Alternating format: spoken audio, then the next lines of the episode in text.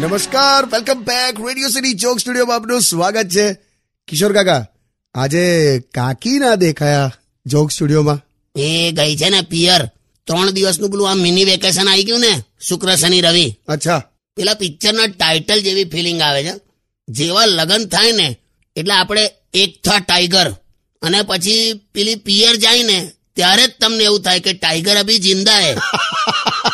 પણ આવું જોયેલા લગ્નના શરૂઆતના વર્ષોના અને પછીના વર્ષોના જે મંતવ્યો હોય ને એ બધા બદલાય.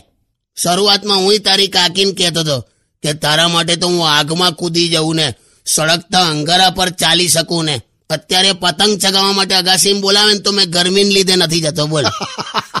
પણ જો એ પિયર ગઈ છે ને બોલ હું રેગ્યુલર એક ફોન કરું છું. ક્યાં બાત હે? આ એક બીજા વગર જે તમે નથી રહી શકતા ને આને જ પ્રેમ કહેવાય કાકા. નથીલા પ્રેમ બેમ વાળું કશું નહીં. એ એવું કહીને ગઈ છે કે જે દિવસે તમારો ફોન નહીં આવે ને એ દિવસે હું ઘેર પાછી આવી જઈશ. અચ્છા એટલે? હા એ ને એ આવી જાય એના કરતા ફોન કરી દેવો હારો લા. બધું બહુ જ શીખવાનું છે તમારી પાસે તો. Stadium with radio city ninety one point one